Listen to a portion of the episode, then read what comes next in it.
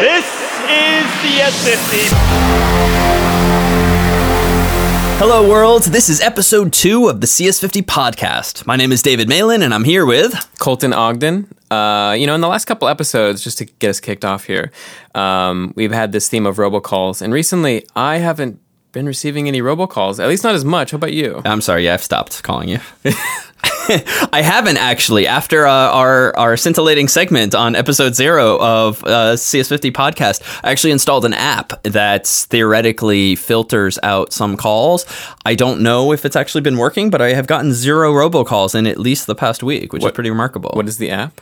Uh, it's something from uh, my carrier. You just download it from the App Store and it, and it just works. But apparently, iOS, the operating system running on iPhones, has some kind of support for these third party apps so that your calls get temporarily routed to the app. It then decides yay or nay, this is spam, and then lets it through or not. So this is kind of similar to that Google service they provided, where you would have a you would have Google basically act as a broker between you and someone trying to contact you. I suppose this is this is client side though. This is local to your phone, I believe. So it's your phone making these judgments, even though the the phone app contacts a server to find out the latest blacklist of phone numbers that are known to be spam callers. Okay, so a little more secure. You're not you know putting things necessarily all on the hands of somebody else, but it's still solving the problem in kind of the same way, kind of a level Reducing of- it at yeah, least. level Bec- of indirection. Yeah, indeed. And as I've said before, I mean, frankly, I could filter out 90% plus of my robocalls by just ignoring anyone who has the same first six digits as my phone number, because this is, again, a sort of scheme that people use to trick you into thinking like a neighbor is calling.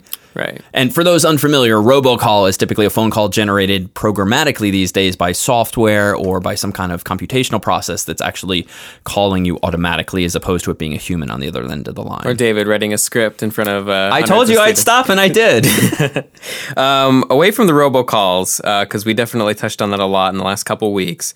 Um, one other thing that we have touched a lot on and is still ha- coming to haunt us is uh, news regarding Facebook and the sort of security uh, faux pas they've been committing in recent past. In the recent past, um, That's a very nice way of putting it. The Facebook, the faux pas. uh, faux pas. The um, one of the, the thing that they recently did was that, and there's a couple things we have here on our docket, but one of the things that we'll start with is the plain text ordeal. And they had claimed supposedly they they had ten thousand or hundred thousand plain text passwords, um, but it turns out they actually had a few more than that. Oh, it was like 11,000 or 12,000? No, it was millions, Millions of passwords stored in plain text? millions. Instagram and Facebook. Jeez, that's a lot of passwords.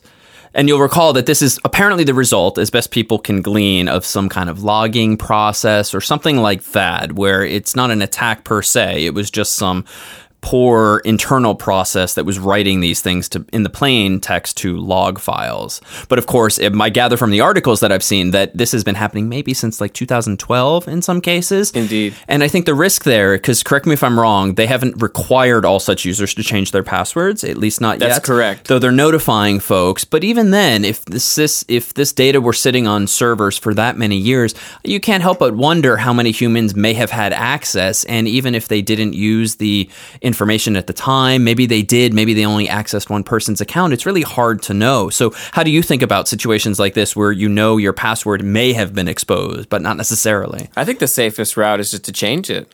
I, I don't. I mean, it depends on how private and how you know valuable that information is to you. How much you're willing to. It's a you know it's a cost benefit analysis type of deal.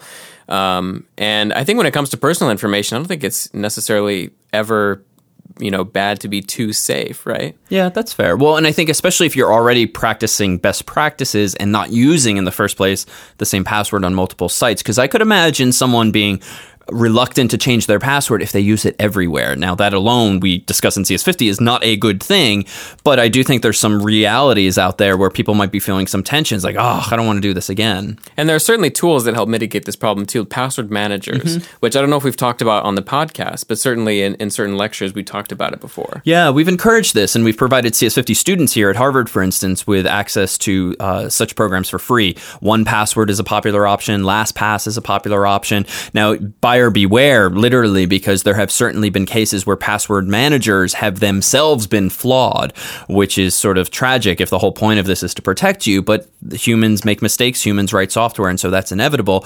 But the idea of a password manager, of course, is that at least now you can have longer, harder to guess passwords and trust your software to store it for you rather than your own human brain and, and God forbid, the post it note on your monitor. True, yeah. One of the features that most password managers, including ones that we've uh, advocated, employ is the generation of very hard to guess Yes, passwords. I use that all the time. I mean, I don't know 99% of my passwords these days because I let the software generate it pseudo randomly and then I use that to log in. But there's, of course, a risk there, right? Like most of these programs have master passwords, so to speak, whereby all of your passwords, however many dozens or hundreds you have, are protected by one master password. And I think the presumption is that that master password is just much longer, much harder to guess, but it's only one really long phrase that you, the human, have to remember. Right. It's still a single point of failure. If you if that gets compromised, if someone gets access to that, they get access to every single password that you have stored in that database. Honestly, or if you just forget it. I mean, there's definitely been occasions where, not in the case of my password manager, some accounts I just don't use for very long and the memory fades. So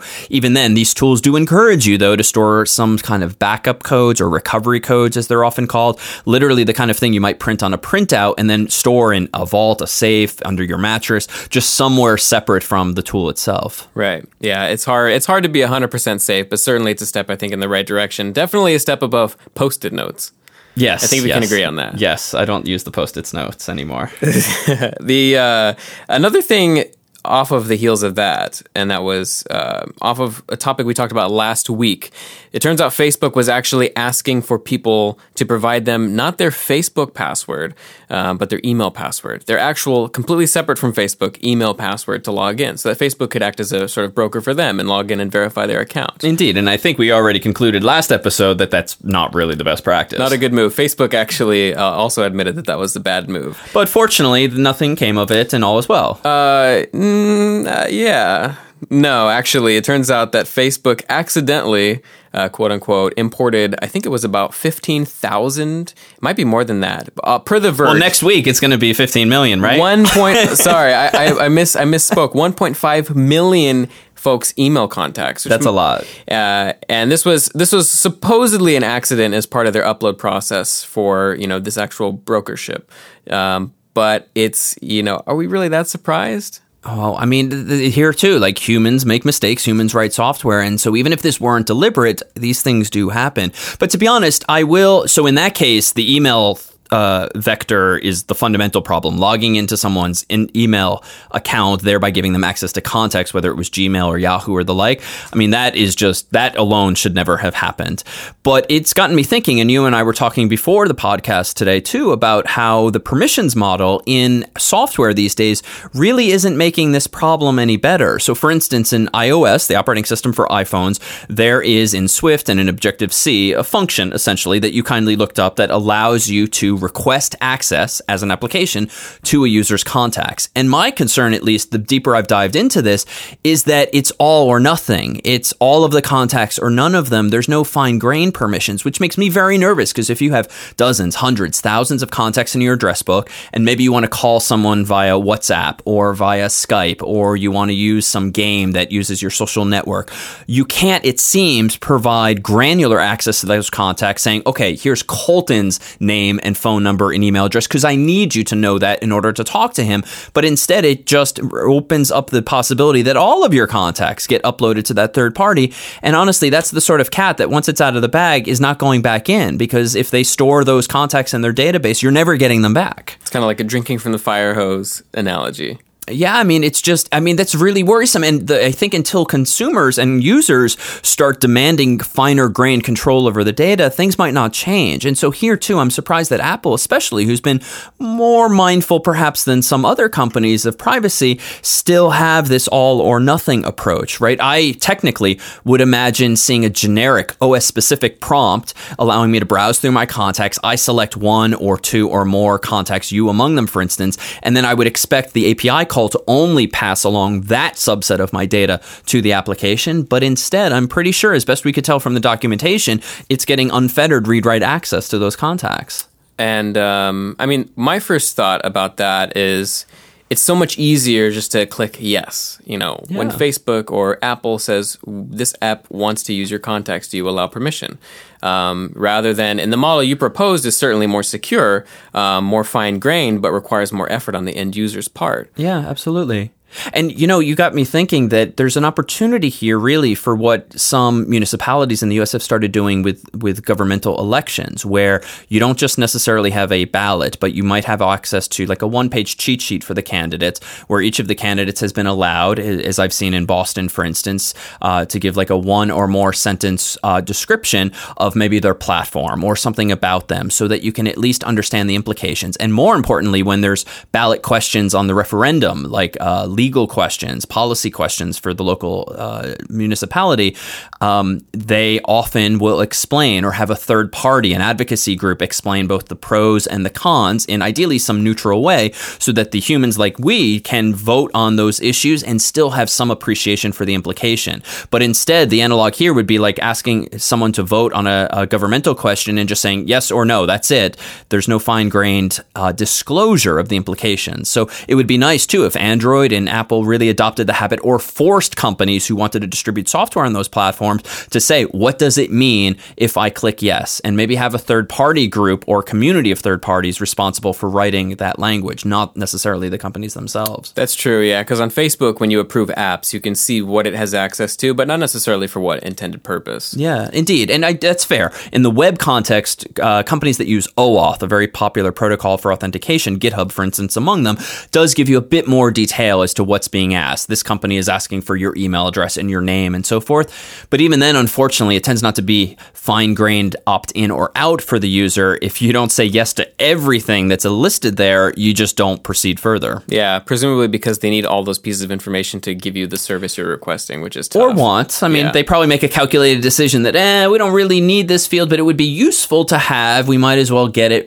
when the user consents in the first and they place. figure maybe most users aren't going to sort of balk too hard at you know having to give up one extra piece of information. Yeah, but that's a slippery slope, certainly. Oh yeah, absolutely. And it, it kind of ties into the idea we talked about last week of you know there's you know you leave one little piece of trust at the at the door and behind you know you made the analogy the, you look back and the breadcrumb trail is just Yeah. you know vast. Oh, and I've absolutely clicked yes on those things myself. And even though now I'm much more mindful, you know, 2019 of what I click and what apps I allow access to my contacts, like the cat's out of the bag, and somewhere out there is a lot of that data already. Yeah, it's a tough trade-off. Certainly, I do think a lot of it does come down to accessibility. I think it's I think it's uh, preying on the how much easier it is for people just to click a button versus actually consider the problem that they're going getting into. But to be fair, not necessarily preying. If the only API call I have is access contacts or not, I as a developer, I'm going to use that API call. Yeah, true.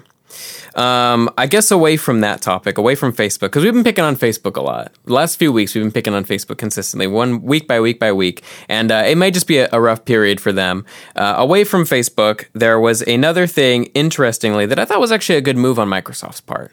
So Microsoft uh, recently turned down. Uh, let me just confirm 100% which institution it was.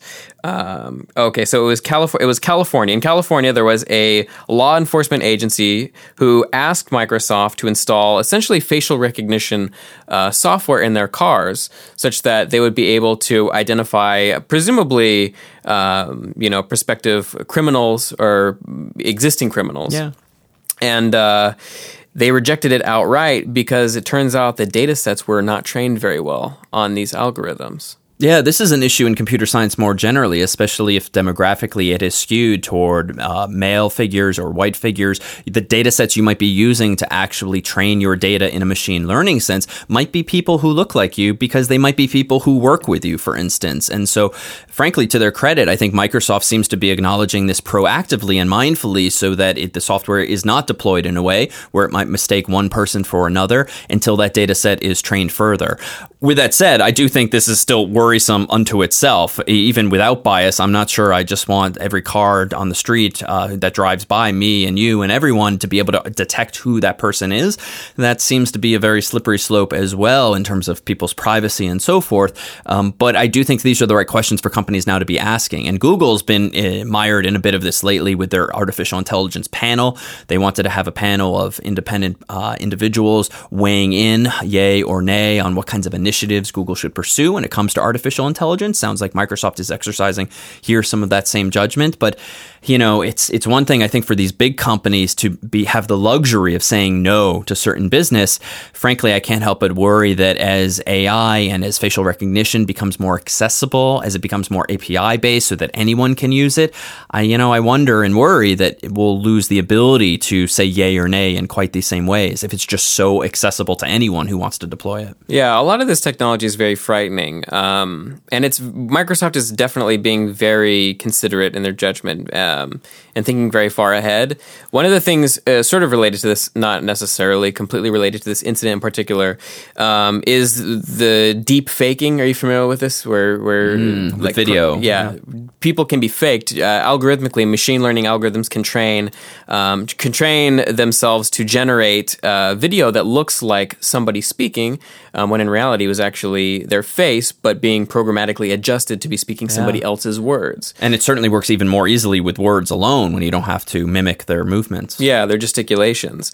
Um, there was a uh, thought that I had recently about things like CCTV. You know, we, lot, law enforcement relies a lot on CCTV footage, closed circuit television for those unfamiliar. Right. So if they if they see a suspect, you know, or if they, they there's a crime scene, let's say it's at some some restaurant or some hotel, and they have CCTV video footage of a uh, of a the same person sort of at, at, the scene at the same time as maybe the same events took place.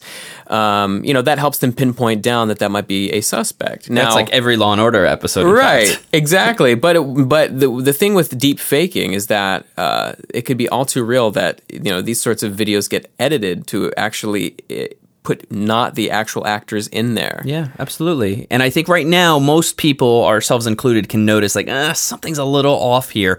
But honestly, the software is only going to get better. The hardware is only going to get faster. So I agree. I think this is becoming more and more real. And it literally is a, a, a computational way of putting words in someone else's mouth. One of the first proof of concepts, I think, a couple few years ago now, was having President Obama say things that he hadn't actually said, and it was striking. And it wasn't quite right. You could tell it seemed a little robotic, but it was the beginning beginning of something quite scary. And I, at least most recently, saw the, the graduate students who had published the work on them dancing and transposing one human's dance movements onto another, even though that second person wasn't actually dancing. They appeared to be. Yeah, it's very frightening. It makes me wonder how we're going to actually get better at detecting the real versus the fake when it comes to this, or whether we're going to have to sort of leave the realm of video footage as evidence altogether if it gets too realistic. Indeed. For future CS50 podcasts, I don't even need to be here. You can just.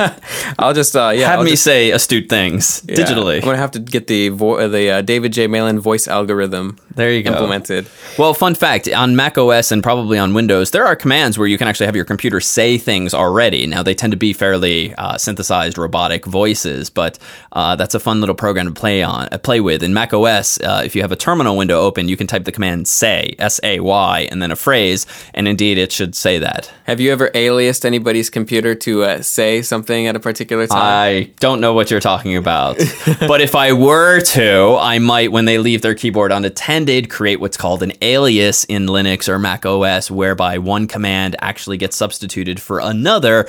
And so a funny thing might be to do every time the person types ls to have preemptively aliased ls to be say, where the computer then says something mildly funny and then proceeds to show the directory listing for them. Um, that would certainly be theoretically possible. Um, let, away from Microsoft. So here's something actually completely uh, on the surface unrelated to what we might have been, at least in the tech realm, been talking about. Mm-hmm. Um, but there's been this interesting study in Scotland. So in Scotland, as of 2008, they started to employ a checklist uh, for po- for surgeries, um, and it was a World Health Organization sponsored checklist, and it was basically just a set of steps before, during, and after incisions, which just basically is a bunch of sanity checks uh, dealing with the anesthesiologist, marking incisions where they're supposed to be made, um, asking, uh, having the nurse ask questions of the patient as they finish their surgery, and uh, startlingly, it looks like post surgical deaths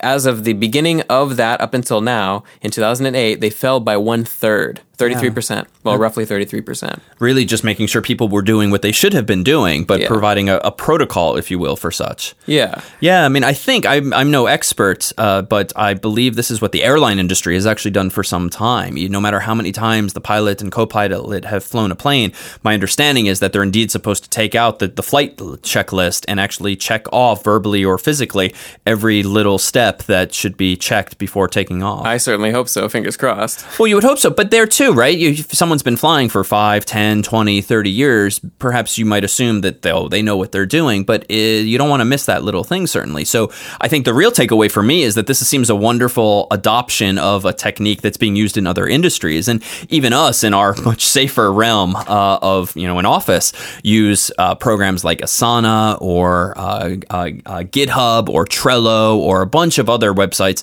or web based tools that provide really checklists or Kanban boards or project boards, so to speak, where it's really just lists to help you keep track of things you and other people are working on. Right, and I think it applies very well to things like software development, where you have, you know, the, the typical paradigm of software development, uh, at least uh, as is taught in university a lot of the time, is start with a, a project spec up top, work your way down until you have individually solvable tiny pieces.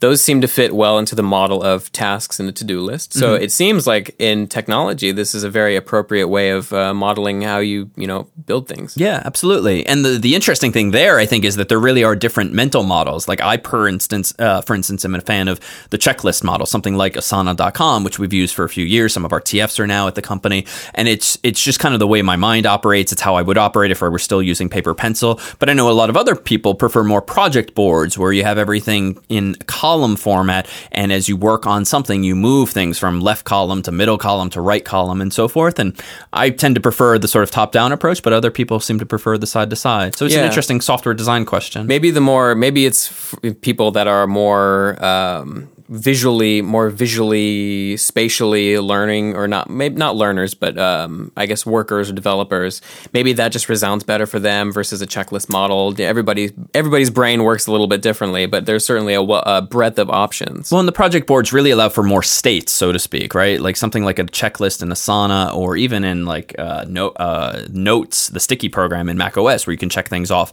That's on or off, like done or not done. Whereas the boards allow you to proceed to an intermediate state, another intermediate state, and then finally the final state. So I, I do see a use case there, certainly. So sometimes just checking things on and off makes perfect sense for protocols like checking that everything's gone well with surgeries, checking that everything is ready to go with an airplane. But for projects, you might actually want to say, well, we've begun, but we're blocked on this issue. This is in progress, but there are these bugs still. So I think that that mental model makes sense in other use cases. Sure. Yeah, no, it's definitely cool. Definitely cool to see that something that simple was able to reduce that. That's an amazing thing. Thirty-three percent, uh, one third, with something as serious as deaths. Yeah, it's a little worrisome that they weren't having checklists beforehand. Yeah, yeah, it makes you wonder a little bit. But when N is large, so to speak, whether it's patients or data sets or the like, you really do start to notice those patterns. And so when you turn knobs, so to speak, and try interventions and really do experiments, can you really see the impact of those results? Indeed. Um, so earlier we talked well about Microsoft. So let's let's uh, you know the theme of this podcast is that we don't always have the most optimistic things to talk about. So why don't we turn the knob in sort of the opposite direction? Well, no one writes articles that say everything was well this week. Yeah, yeah, not necessarily. Um, Microsoft did well with their facial recognition decision, but it turns out that they had a security vulnerability. So they have a service called Microsoft Tiles, which uh, is no longer in use, is my understanding, but was temporarily in a state of flux. So you might be able to speak on the sort of the low level details is a little bit better. But my understanding of this is they had a CNAME record, which is a canonical name record, which allows them to essentially point one URL, one subdomain URL to another URL and make it seem it's basically like the alias in terminal. Yeah, so you don't have to hard code an IP address. It can resolve, so to speak, to another domain name. Exactly. And they had an Azure domain that was C named to some other Azure domain um, that was actually serving the tiles information, the tiles being those sort of uh, square widgets that uh, was really fa- famous with Windows 8, um, where you could see services um, icons and do different things, send emails. And uh, it turns out that they were vulnerable to a subdomain takeover attack because the subdomain they were CNAME to um, was actually they lost ownership of it. Yeah, no, I mean, this is a risk anytime you start playing with DNS and you rely on a third party to implement some service of yours.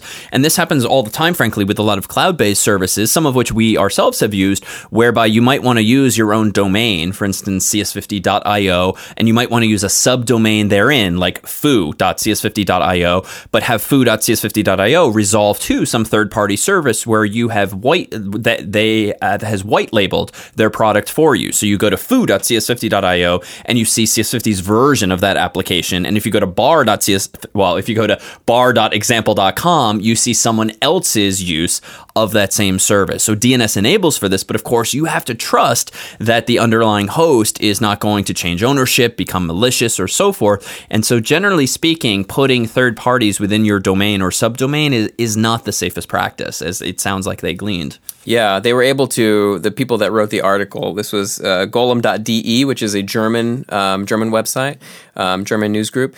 They actually bought the domain and were able to push arbitrary content to these Windows Tiles services. Um, which is pretty. I mean, you can imagine if a bad actor got involved, uh, the types of phishing attacks they'd be capable of orchestrating with this. Yeah, absolutely. And I don't doubt that there are folks out there who have little scripts running just checking when certain domain names expire, for instance, so that they can snatch them up and actually repurpose them. And this has happened even with source code libraries out there where someone has turned over the keys, so to speak, to a popular open source library, and that second person has maybe injected some advertising into it or even some malicious code. And if you have all of these other unsuspecting folks on the internet depending on that third party library, they might not even realize the next time they do an update of the library that someone else has taken it over and its intent has now changed. So, I mean, we talk about this a lot in CS50, the whole system of trust on which computing these days is built. Uh, there are a lot of threats that you might underappreciate until it actually happens to you. Trust was the theme of the last episode. Indeed, and it seems we can't get away from it. Uh, but of course, this is where all of the articles are being written each week because there's a lot of threats out there. Yeah, no, it's great that people are, and this was a good actor, it looks like, by the sound of the article. They bought the domain, they didn't orchestrate any attacks, they made it clear. They actually contacted Microsoft about it. Microsoft did not respond, though they did delete the record. Um, so it's nice to know that people are looking out for all good intents and purposes. Maybe not uh, as proportional as the bad actors, it's hard to say. I would, I would imagine. Absolutely. Um, but it's good to see. It's good to see. And uh, I, I guess we'll end the podcast on a bit of lighter news. Um, not, not I don't know. I think this was the best article this week. it's a, it's, it's a good article. Um, but we, we do a lot of tech. Uh, I'm into games. There's been some cool game stuff going on recently. So um, one of the things that uh, you actually noticed before stream was actually that Infocom. Uh, a company that was famous for producing a lot of text adventures in the 80s. Um, they actually open sourced a lot of their classic titles. Yeah, or at least I think to clarify, a lot of the source code is available and someone open sourced it. I think it remains to be seen just how long it will stay alive. These games, to be fair, are decades old now, and it's more of a historical interest, I think, than a commercial interest that people might have. But yeah, I remember as a kid in the 1980s, um, growing up with, we did have graphics and monitors, but not all games used graphics uh, on those monitors. And so Hitchhiker's Guide to the Galaxy, which folks might know by author Douglas Adams, is a wonderful book and a series about the same.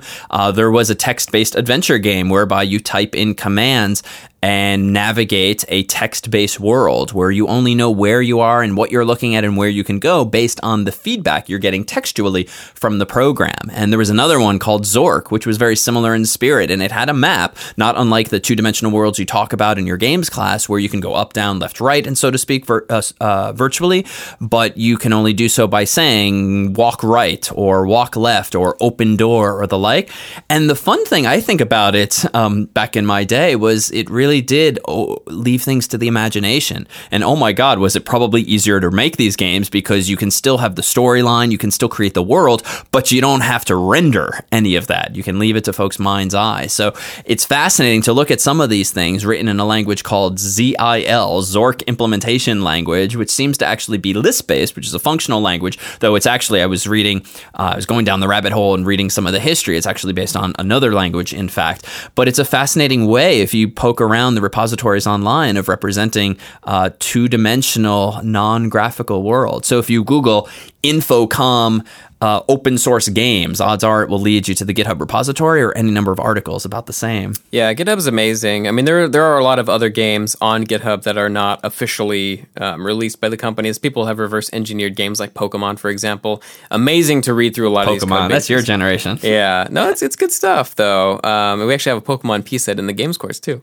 Um, but yeah, no, it's it's very cool just how nice GitHub is in terms of making accessible a lot of things that are things I would say a lot of it you kind of have to learn through trial and error a lot of the times if there's you know a lot of companies especially in the 80s didn't really release their game code in 90s didn't really release their game code only in the 2000s and 2010s mm-hmm. did game programming really start to become accessible That's interesting. Yeah, no, I mean it's it's quite the thing to pick up. So hopefully that will engender all the more interest among aspiring programmers to actually contribute to those kinds of things. and more recent is the PS5 was also announced The PS5, which oh my is God. pretty cool They're- PlayStation 5. Yeah, PlayStation 5. And they're actually going to have built in ray tracing as part of their GPU, which is pretty fascinating. Where basically the camera shoots a ray of, not light, but a ray to basically look for the nearest object in space and calculate, you know, for every pixel on your screen. And, and they're going to be an 8K resolution, so that's a lot of ray tracing.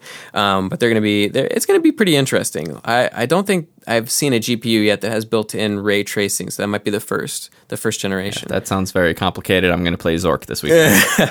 but no, it's cool. It's a nice little dichotomy there. But um, I think that's I think that's all the topics we have this week. I mean, we covered the gamut really with a lot of the things we talked about From here. the sad to the happy. So we'll be curious to see what comes up again this coming from the week. old to the new. there we go, too. So good. So thanks everybody for tuning in. Yeah, indeed. This was episode two of the CS50 podcast with David Malan. And And Colton Ogden. thanks for tuning in, and we'll talk to you soon. Bye bye.